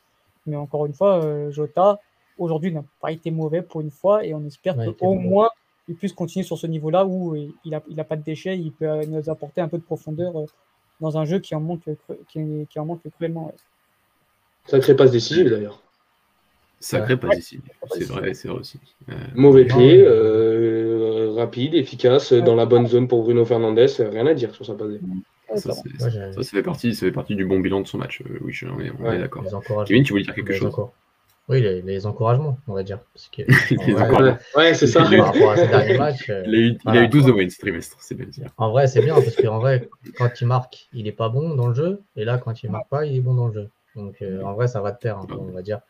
Donc maintenant, on espère qu'il va faire les deux, être, être, bon dans le jeu et marquer. Mais euh, même, il m'a surpris un moment, une fois, je crois c'était euh, aux abords de la surface, il a fait un contrôle, euh, contrôle orienté, passe hors trait. Je me suis dit, ah, ça, c'est-à-dire qu'il est dans un bon jour. Parce que dans d'autres jours, il aurait fait passe sur le côté, il aurait poussé de balle de l'autre côté, et voilà. je crois qu'il y a une action début de première période où il y a quand même un, très bon renversement de jeu, il me semble, tout début de match, mais Là, il faudrait que j'envoie le match. Mais je, crois que c'était lui. Euh, donc, on, note un peu toutes les bonnes actions de, de, Diogo Jota sur ce match. Non, non, mais il a fait un bon, il a fait un bon match. Il faut, dire. Et surtout, voilà. Enfin, après la comparaison avec Bruno Fernandes sur ses performances, tu vois, je sais pas que je la comprends pas. Mais en fait, finalement, il joue son jeu euh, en sélection aussi. Enfin, il fait ce qu'il sait faire, il fait pas plus. Euh, enfin, tu peux pas être déçu d'un joueur qui fait ce qu'il fait aussi en club et qu'il essaie de répliquer un peu en club. Ok, enfin, il a ses lacunes, on les connaît Enfin, je trouve que son niveau individuel, quand même, par rapport à Bruno Fernandes, est quand même, enfin, quand même largement meilleur. Déjà en club cette saison, je trouve que c'est largement meilleur. Euh, maintenant, c'est vrai que c'est plus un joueur peut-être de, de, collectif, même si Otavio est peut-être aussi plus un joueur de collectif. Et, aujourd'hui, euh, bah, sur ces deux matchs, montre que, que même sans avoir beaucoup d'idées, tu arrives quand même à, te, à, te, à sortir un peu du lot. Euh, mais, euh, mais j'en veux quand même moins Jota euh, que, que bon peut-être parce que j'aime un peu plus Jota qu'Alex. voilà. Après, non, je suis plus grand fan. Mais... Pour le coup, moi, je, comme j'ai dit, je lui reproche pas d'être. moi, je rappelle-toi à Passos, j'aimais beaucoup Jota, même à Porto. Je... C'est un joueur que j'ai toujours apprécié. Sauf que pour moi, c'est pas l'ailier qu'il faut Portugal. Après, je pense qu'en pointe, il serait largement meilleur. Et ça, je rejoins notre auditeur. Mais c'est juste que pour moi, le voir ailier au Portugal, ça me fait mal au cœur de voir un ailier qui ne sait pas faire un 1 contre 1. C'est tout. C'est juste moi. on sait tous. Comment? Pardon, excuse-moi, Alexandre. J'allais dire, on sait tous quel ailier on veut à gauche. et d'ailleurs, il a fait une bonne entrée encore ce soir. il a fait deux bonnes entrées sur les deux matchs. Et je pense que Jota en pointe, il pourrait s'éclater euh, comme il fallait Liverpool. Non, parce que comme je dis, Liverpool, c'est un collectif. Mais il serait, il serait bien meilleur et on, on, serait moins, on va dire, euh, moins méchant envers lui parce que, comme a dit Mathieu, on connaît ses limites, on connaît ses qualités. Mais contrairement à un peu Fernandez, il est moins néfaste. Et c'est pour ça qu'aussi on est moins méchant avec lui. Et tu as aussi besoin de ce, genre de joueur euh, sur le front de l'attaque qui va presser, qui va faire les efforts. Parce que ça, on ne peut pas lui reprocher aussi de faire les efforts défensifs, etc. Et tu as vraiment besoin d'un joueur comme ça dans un collectif. Hein. Franchement, qui, qui, va épuiser les défenseurs, qui va faire des appels dans le dos. Franchement, je pense qu'on dans cette équipe, on a vraiment besoin aussi. Oui, quand tu as, as, Otavio finalement et Jota dans ton équipe, euh, tu peux presser, tu peux oppresser ton adversaire. Et, c'est un peu ce qu'on a vu quand même sur les deux matchs. Hein. Enfin, peut-être face à aujourd'hui, on n'a peut-être pas vu d'énormes phases de pressing, mais face à la Turquie, j'ai quand même en mémoire certaines, certaines bonnes phases où tu essaies quand même d'aller chercher au adversaire. Après, c'est vrai, c'était que la Turquie. Et euh, quand tu affrontes l'Allemagne, tu mets une ligne de 6 pour, euh, pour essayer de contrôler Ouais, je, je, ça, ça s'entend aussi. Euh, mais voilà, as quand même, ça revient un peu à la diversification des profils qu'on a. Et finalement, on pourrait jouer pas mal de jeux différents et, euh, avoir pas mal de dynamiques différentes euh, si on avait un sélectionneur qui s'était mis au travail un peu avant, qui a pas arrêté de bosser en 2016. Euh, coup, coup, de savate, alors qu'on est qualifié pour la Coupe c'est totalement mérité. parce qu'il y a un commentaire de Roselito qui est, c'est vrai, je trouve, qui résume un peu bien la situation. C'est le problème de Jota, c'est parce qu'il y a Félix et Léao derrière, quoi. C'est vrai. C'est vrai, c'est vrai qu'on a un Léao aujourd'hui. C'est c'est frustrant. Mm. Euh, les garçons, on garde un peu le meilleur pour la fin. Euh, oui, est-ce qu'on peut parler? Est-ce qu'on peut parler Oui, bah, le meilleur pour la fin, c'est ce que j'ai dit. Oh. Euh, c'est la défense centrale. alors, il y en a un qui est habitué du poste, un autre qui joue un peu plus depuis ces, depuis ces dernières, saisons. On peut même dire les, les trois. Les trois. Les trois avec le petit. Je crois qu'il gardait encore le, il, gardait le troisième après. Il gardait un peu le dernier. Ah, si tu ah, parles de Diogo Costa, aujourd'hui, je. Ah, non, sur les deux matchs, finalement, il arrête. De ah, de Moutinho. Ah, tu prends... ah oui, le losange. Non, non, là, ça fait un triangle. Euh, si tu prends le losange de Tonton, c'est vraiment. Avec les trois, ouais, c'est vrai. D'ailleurs, ah, losange qui, a, qui, a, survécu d'ailleurs. Euh, après, Robin Dias n'est pas là, donc euh, il reste plus. Et Patricio est parti de ce losange défensif. Et c'est peut-être celui qu'on pensait qu'il partirait peut-être le plus tard, finalement. Donc, euh, donc, euh, donc voilà. Donc, ok, bon, on prend le. Non, on part surtout de la défense centrale parce qu'on n'a pas avoir le temps de faire tous les joueurs. Moutinho a fait un très bon match, comme d'hab, euh, dans son style. il nous a fait du bien. C'est l'homme du match. c'est l'homme du match. parce que tu n'es pas, pas objectif. Toi, tu reprends ce 2000. Non, non, je suis, non, je suis désolé, c'est l'homme du match. Il était partout. Il était vraiment partout. Vraiment, il a fait un, fait un très bon match aujourd'hui. Mais enfin, je, ne suis pas d'accord sur le du match, je trouve que c'est quand même Danilo. Euh, est-ce que Tuchel avait raison? Oui, c'est pour ça qu'il est champion d'Europe peut-être. Et que Fernando Santos entraîne que la sélection. ça c'est méchant. Euh, mais je sais pas qui je vais. Vas-y, je vais lancer Louis, euh, qui est le, l'homme du match en défense centrale. Comme ça, tu me, tu me dis pas Moutinho. Mais euh, euh, franchement, en première mi-temps, j'ai l'impression que Danilo était un peu plus devant. En deuxième mi-temps, tu as vu Pep, euh, as vu Pep dans les meilleures années du Real, genre, c'est-à-dire sauter sur l'attaquant à, 30 mètres du but, être sûr de son tac debout. faire une conduite de balle, essayer de pousser jusqu'au milieu de terrain. je sais pas, il a été incroyable. D'ailleurs, c'est comme tu l'as dit tout à l'heure, c'est lui sur le deuxième but. En vrai de vrai, c'est sa récup qui fait tout. Euh, est trop fort, trop fort, les deux trop forts. J'aurais du mal à départager en vrai de vrai, en donner un meilleur que l'autre. Elle peut-être préférence pour Pep parce que je le préfère en soi, mais sinon, euh, en vrai de vrai, euh, les deux ont été monstrueux, que ce soit en duel aérien, que ce soit en un contre un, que ce soit au niveau de la relance, même si Danilo, pourtant, c'est pas sa qualité première, mais là, on l'a pas vu trop faire d'erreurs. Après, on va dire qu'il n'a pas non plus été trop en difficulté pour relancer. les deux ont été monstrueux ce soir. Après, voilà, je pense que l'attaque de la Macédoine n'était pas non plus euh, de classe internationale et, euh, énorme, euh, genre, avec tout le respect qu'on leur doit encore quand même. Mais, mais ils, ont été, ils ont été impériaux. Les deux ont été impériaux. ils, ont été, ils ont été incroyables et je pense qu'on a tous vibré sur, sur des interventions de chacun d'eux, tout simplement. avant que je te lance, Alex, c'était juste par rapport au fait que j'ai reçu un commentaire par rapport au. Voilà, finalement, c'était que la Macédoine du Nord, c'est vrai. Mais sur, sur, déjà, tu vois quand même la différence par rapport à la Turquie, qui est peut-être la défense centrale le point faible que, euh, par rapport à la Turquie. Euh, et c'est vrai que l'équipe aujourd'hui, d'aujourd'hui, pour moi, je pense collectivement plus, plus forte que, que, la Turquie, mais individuellement bien plus faible.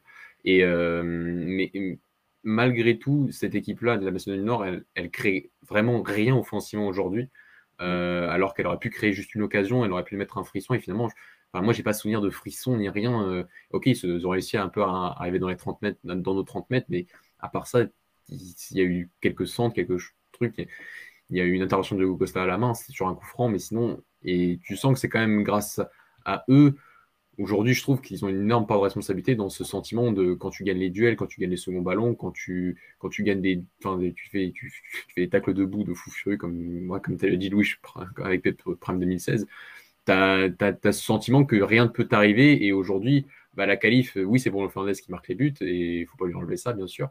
Mais tu as ce sentiment de, limite, voilà, de, de, tranquillité quand même sur ce match qui est, je pense, franchement lié à la performance de ces deux joueurs aujourd'hui, euh, qui veut rebondir. Vas-y, Alex, je t'ai coupé la parole tout à l'heure.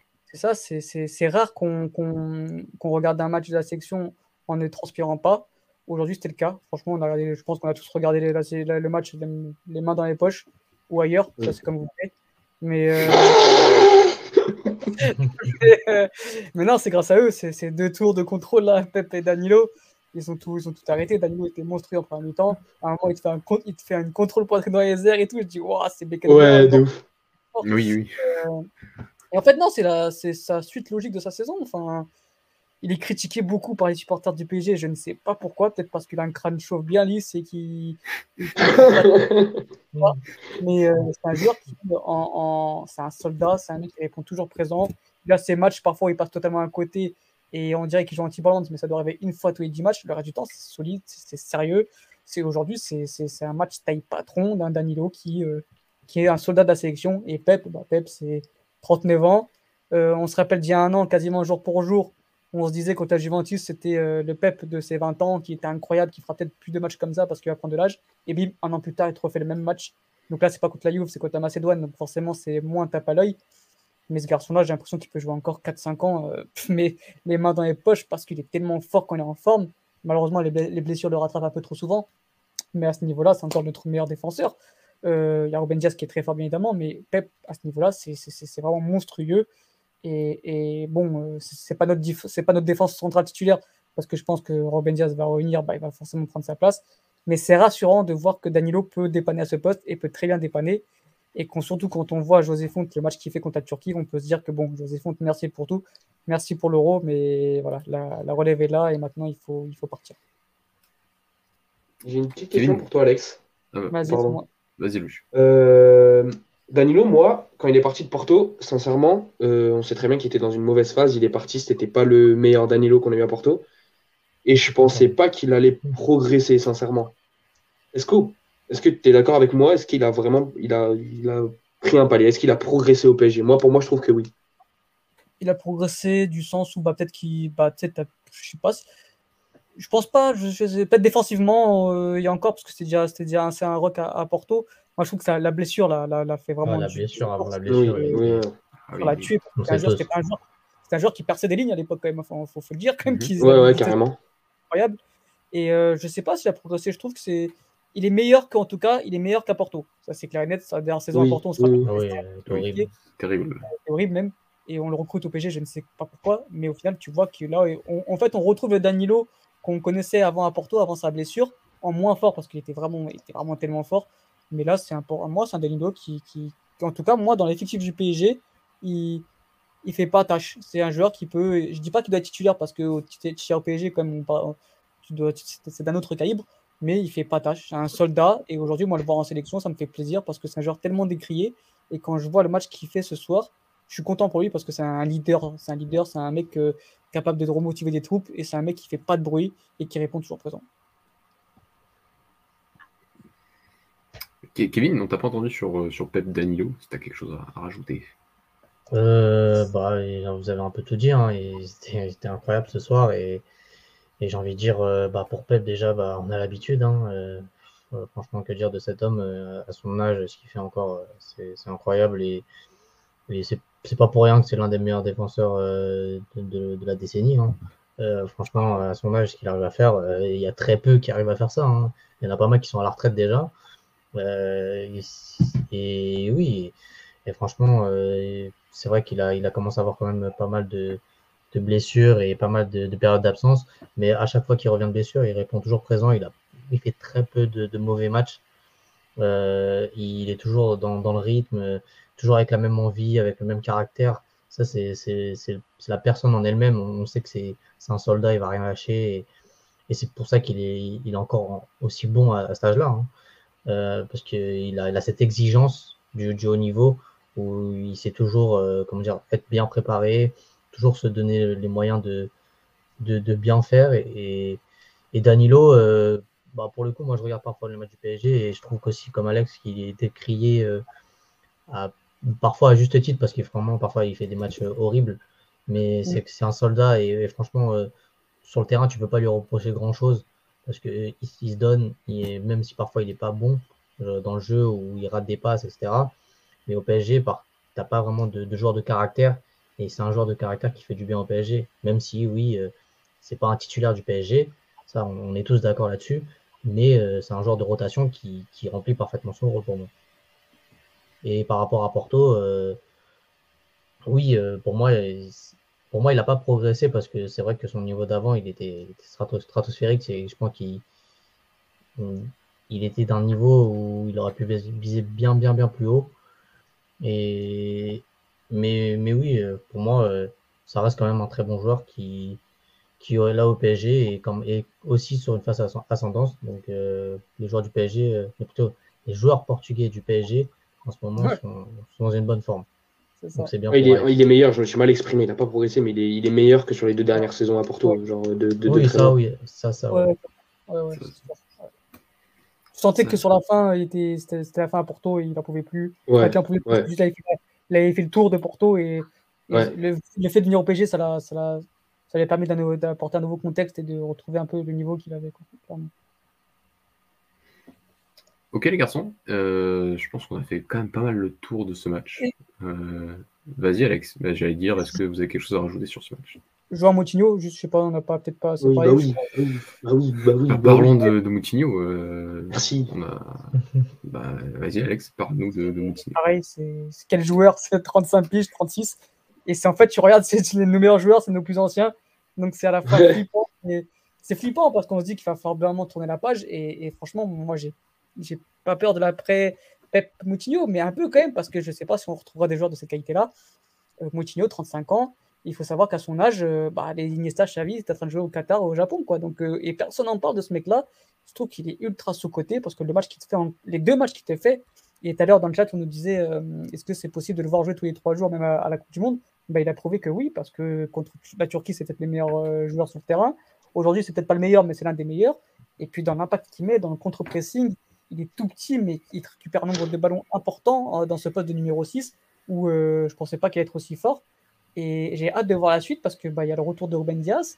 Euh, Danilo, est-ce qu'on va le mettre un peu plus haut? Parce qu'il n'y a pas Lydia aussi qu'il faut, faut, prendre en compte, parce qu'il n'a pas été appelé là. Euh, je ne sais pas s'il euh, si, si, va continuer à le, à le, ghoster pour la Ligue des Nations. Est-ce qu'on va, est qu'on va enlever Moutinho de, du 11 J'espère pas. Est-ce qu'on va le faire monter d'un cran à la place de, de Bruno Fernandes? J'espère. Mais euh, pareil, à la place de qui? Parce qu'il y a Renato, il y a Bernardo Silva. Voilà, j'ai hâte de voir la suite. mais il faut souligner encore sa prestation et ce jour-là quelle qualité, quel joueur. Euh, c'est tout. Euh, merci pour tout, Jean Moutinho. Merci pour tout, Pep. Heureusement que vous êtes encore là.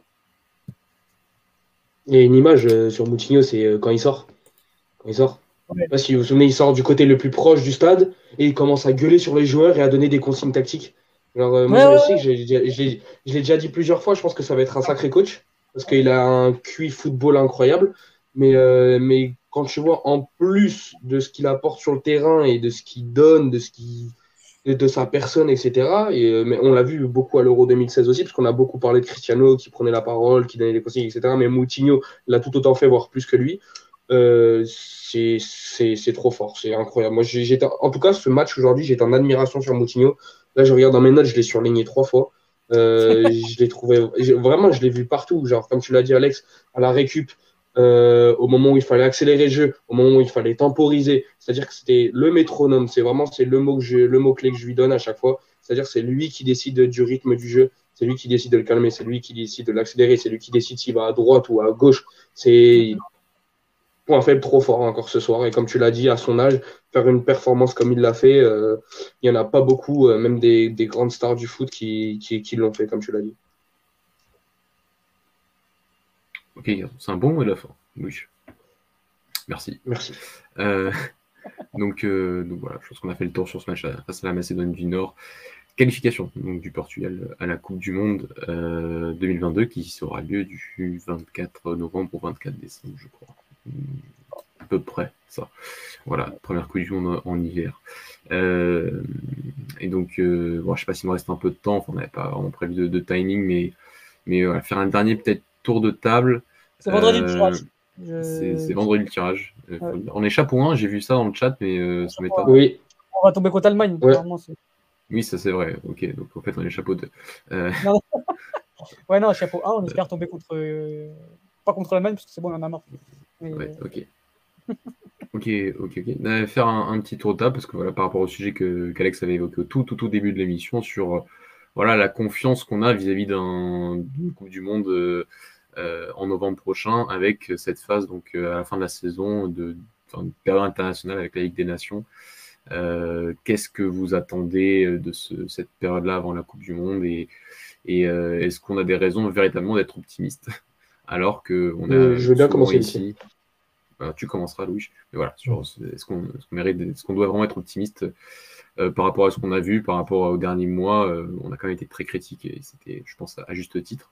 Euh, Balouche, je te laisse commencer par rapport, par rapport à ça. il y a tout à l'heure, il y a un auditeur et tu l'as affiché la question en disant est-ce que Fernando Santos a trouvé son 11 et Alex, il y a encore 5 minutes, il a rappelé des interrogations comme Paling, etc. Ou Danilo qui monte et Ruben Non, on n'a pas trouvé notre 11. je ne suis pas forcément confiant. Je sens qu'il y a eu un travail un peu plus en fond sur notre jeu sur notre tactique, mais non, je suis pas confiant. Ça reste quand même laborieux pour la deuxième équipe euh, la plus forte au monde sur le papier, parce que pour moi, il y a la France et le Portugal sur le papier. C'est les deux sélections les plus fortes et les plus complètes au monde. Euh, J'attends encore beaucoup. J'espère qu'avec la Ligue des Nations, on va enfin vraiment réussir à trouver ce, réussir à trouver ce 11 type et euh, qui bouge pas et avec lesquels on aura des garanties pour bien commencer le mondial, parce qu'à l'heure actuelle, on n'en a vraiment pas beaucoup des garanties tout simplement. Euh, c'est clair. Je crois que je sais pas, je crois qu'on affronte l'Espagne, la Suisse et la République tchèque en l'espace d'une semaine, je crois, un truc comme ça. Il euh, faut que je regarde le calendrier, mais je crois que ça va être des matchs assez reprochés contre des bonnes équipes. Je trouve que c'est ce serait pour le bon moment pour, euh, pour essayer de mm. travailler. Je sais que Fernando Santos c'est un peu la flemme de ça. Il préfère je, sais pas quoi, des clubs. Mais je pense que c'est le bon moment pour travailler des choses, pour peut-être rester sur cette base de ce qu'on a vu avec euh, installer Otavio définitivement, voir ce qu'on peut faire avec euh, Ruben Diaspep et Moutinho à un poste un peu plus avancé. Enfin, je sais pas, il y, a tellement de choses à faire qui j'espère qu'il va en profiter pour, euh, pour travailler et non pas pour gagner absolument. Mais évidemment, on est le Portugal, on doit jouer pour gagner, que ce soit la Ligue des Nations, que ce soit les matchs amicaux, que ce soit la Coupe du Monde, la Coupe d'Europe. On reste une grosse nation du football, on doit jouer pour gagner. Mais qui, que ce soit pas la priorité. Voilà, il y a un match contre l'Espagne. J'espère qu'il va pas commencer à dire on va mettre le bus, on va jouer à 11 derrière, on va contre-attaquer. Non, il doit se servir pour, pour novembre et j'ai hâte de voir ça. Euh, j'ai hâte de voir cette Ligue des Nations. Et après, je pense qu'on sera, on aura, comment dire, on aura un peu plus de certitude à la fin de cette des Nations, j'espère, parce que sinon, ça sera inquiétant. le 2, le 5 et le 9 juin, euh, nous dit euh, Azor78 pour les matchs de la Ligue des Nations face à la République tchèque, la Suisse et l'Espagne. Donc c'est quand même des matchs quand même exigeants. on parle de trois nations qui étaient à l'Euro quand même l'année dernière, un demi-finaliste, un quart de finaliste. Euh, donc, euh, et deux huitièmes de finalistes, nous et la République tchèque.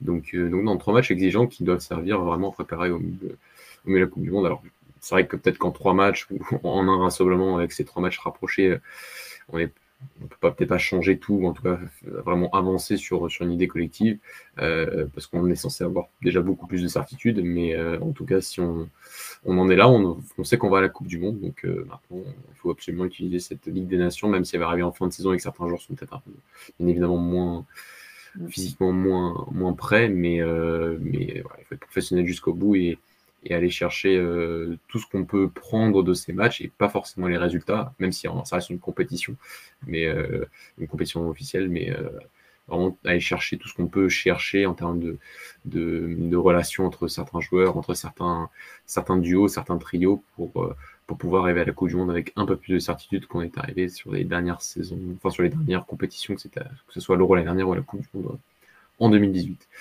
Euh, Alex, tu as donné ton avis, donc euh, bah, le mot de la fin sera, sera Kevin sur, sur la sélection.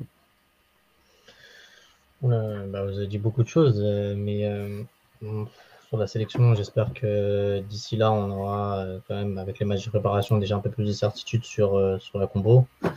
Parce que là, il y a, y, a, y a, quelques certitudes. On sait déjà qu'il y en a certains qui y vont être, mais il y a encore beaucoup, beaucoup d'interrogations et, et, on, et on voit que comment dire, que d'un rassemblement à un autre, euh, il y a pas mal de choses qui peuvent changer. Euh, là, par exemple, il y a eu l'intégration d'Otavio dans le 11, alors que dans le dernier rassemblement, il n'y était pas. Donc, euh, d'ici d'ici d'ici la Coupe du Monde au Qatar, il y aura encore, je pense, des changements. Mm. Donc, à voir. En tout cas, j'espère qu'on sera un peu meilleur collectivement et qu'on fera bonne figure, en tout cas, à cette Coupe du Monde.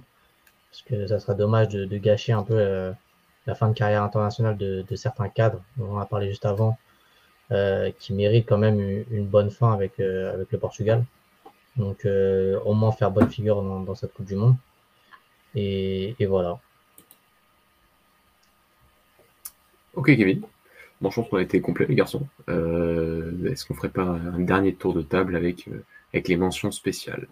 Je vais commencer par Alex. Allez, est-ce que tu as une mention spéciale? Je crois que je vais te la voler, mais tant pis. Vas-y, vas-y.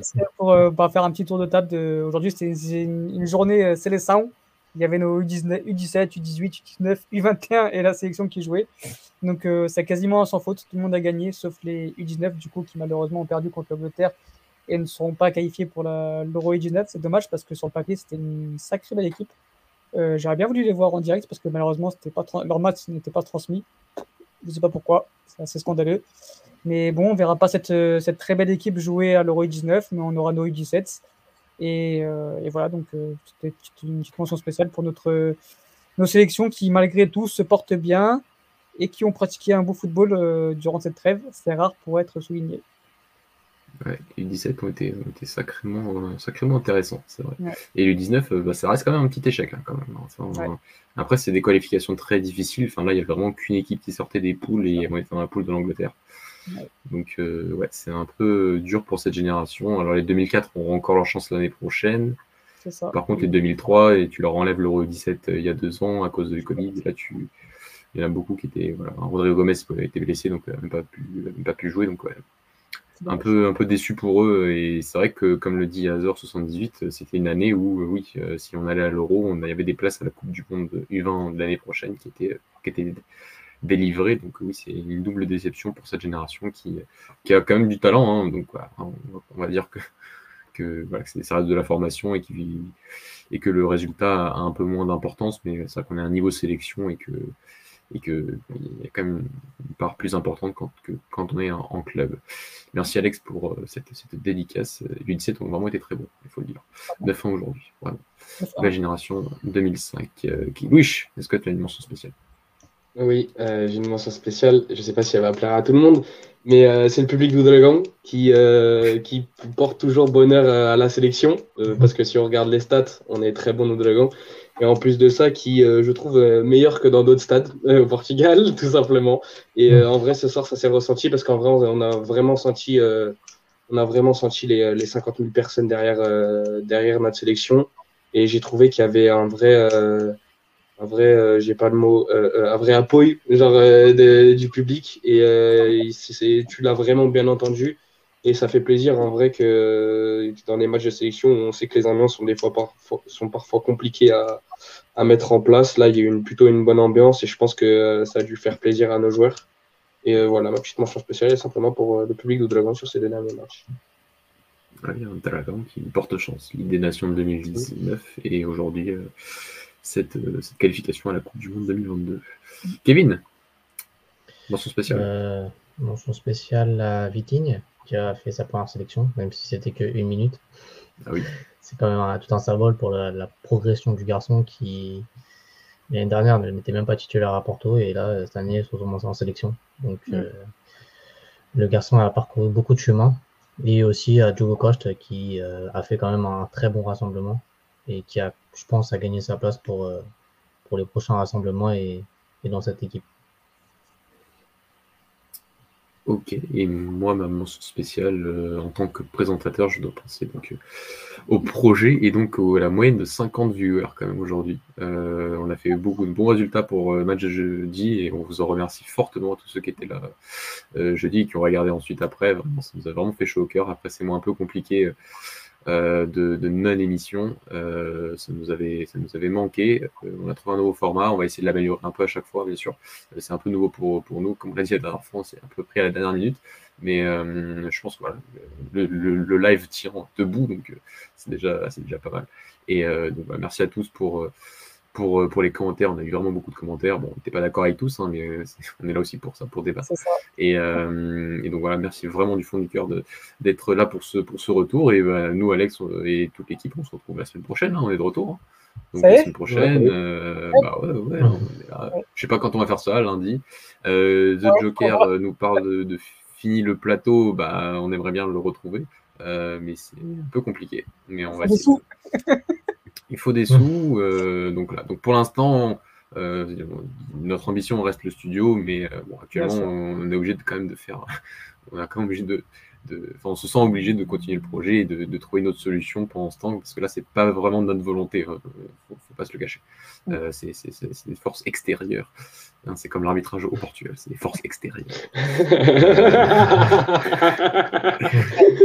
Merci, Merci. Excellent. Euh, donc, donc, voilà. donc voilà. Merci beaucoup. Merci du fond du cœur d'être d'avoir été là avec nous ce soir et, jeudi dernier. Nous, on, se retrouve. On espère que vous serez aussi nombreux pour, pour le retour des clubs. Hein. Vous, vous êtes contents parce qu'on va parler d'un Porto qui est peut-être potentiellement dans sa dernière ligne droite pour être de nouveaux champions. Euh, donc, euh, donc je sens que vous allez être là, vous allez, souvent vous manifester. D'autres un peu moins. Un Dany, on te fait coucou. et sinon, on se, on se voit la semaine prochaine. Merci les gars, merci beaucoup. Euh, et euh, à tous nos éditeurs et à toutes nos auditrices. Euh, très bonne soirée, une très bonne nuit et, à la semaine prochaine. Ciao. Ciao. Ciao, ciao à bientôt.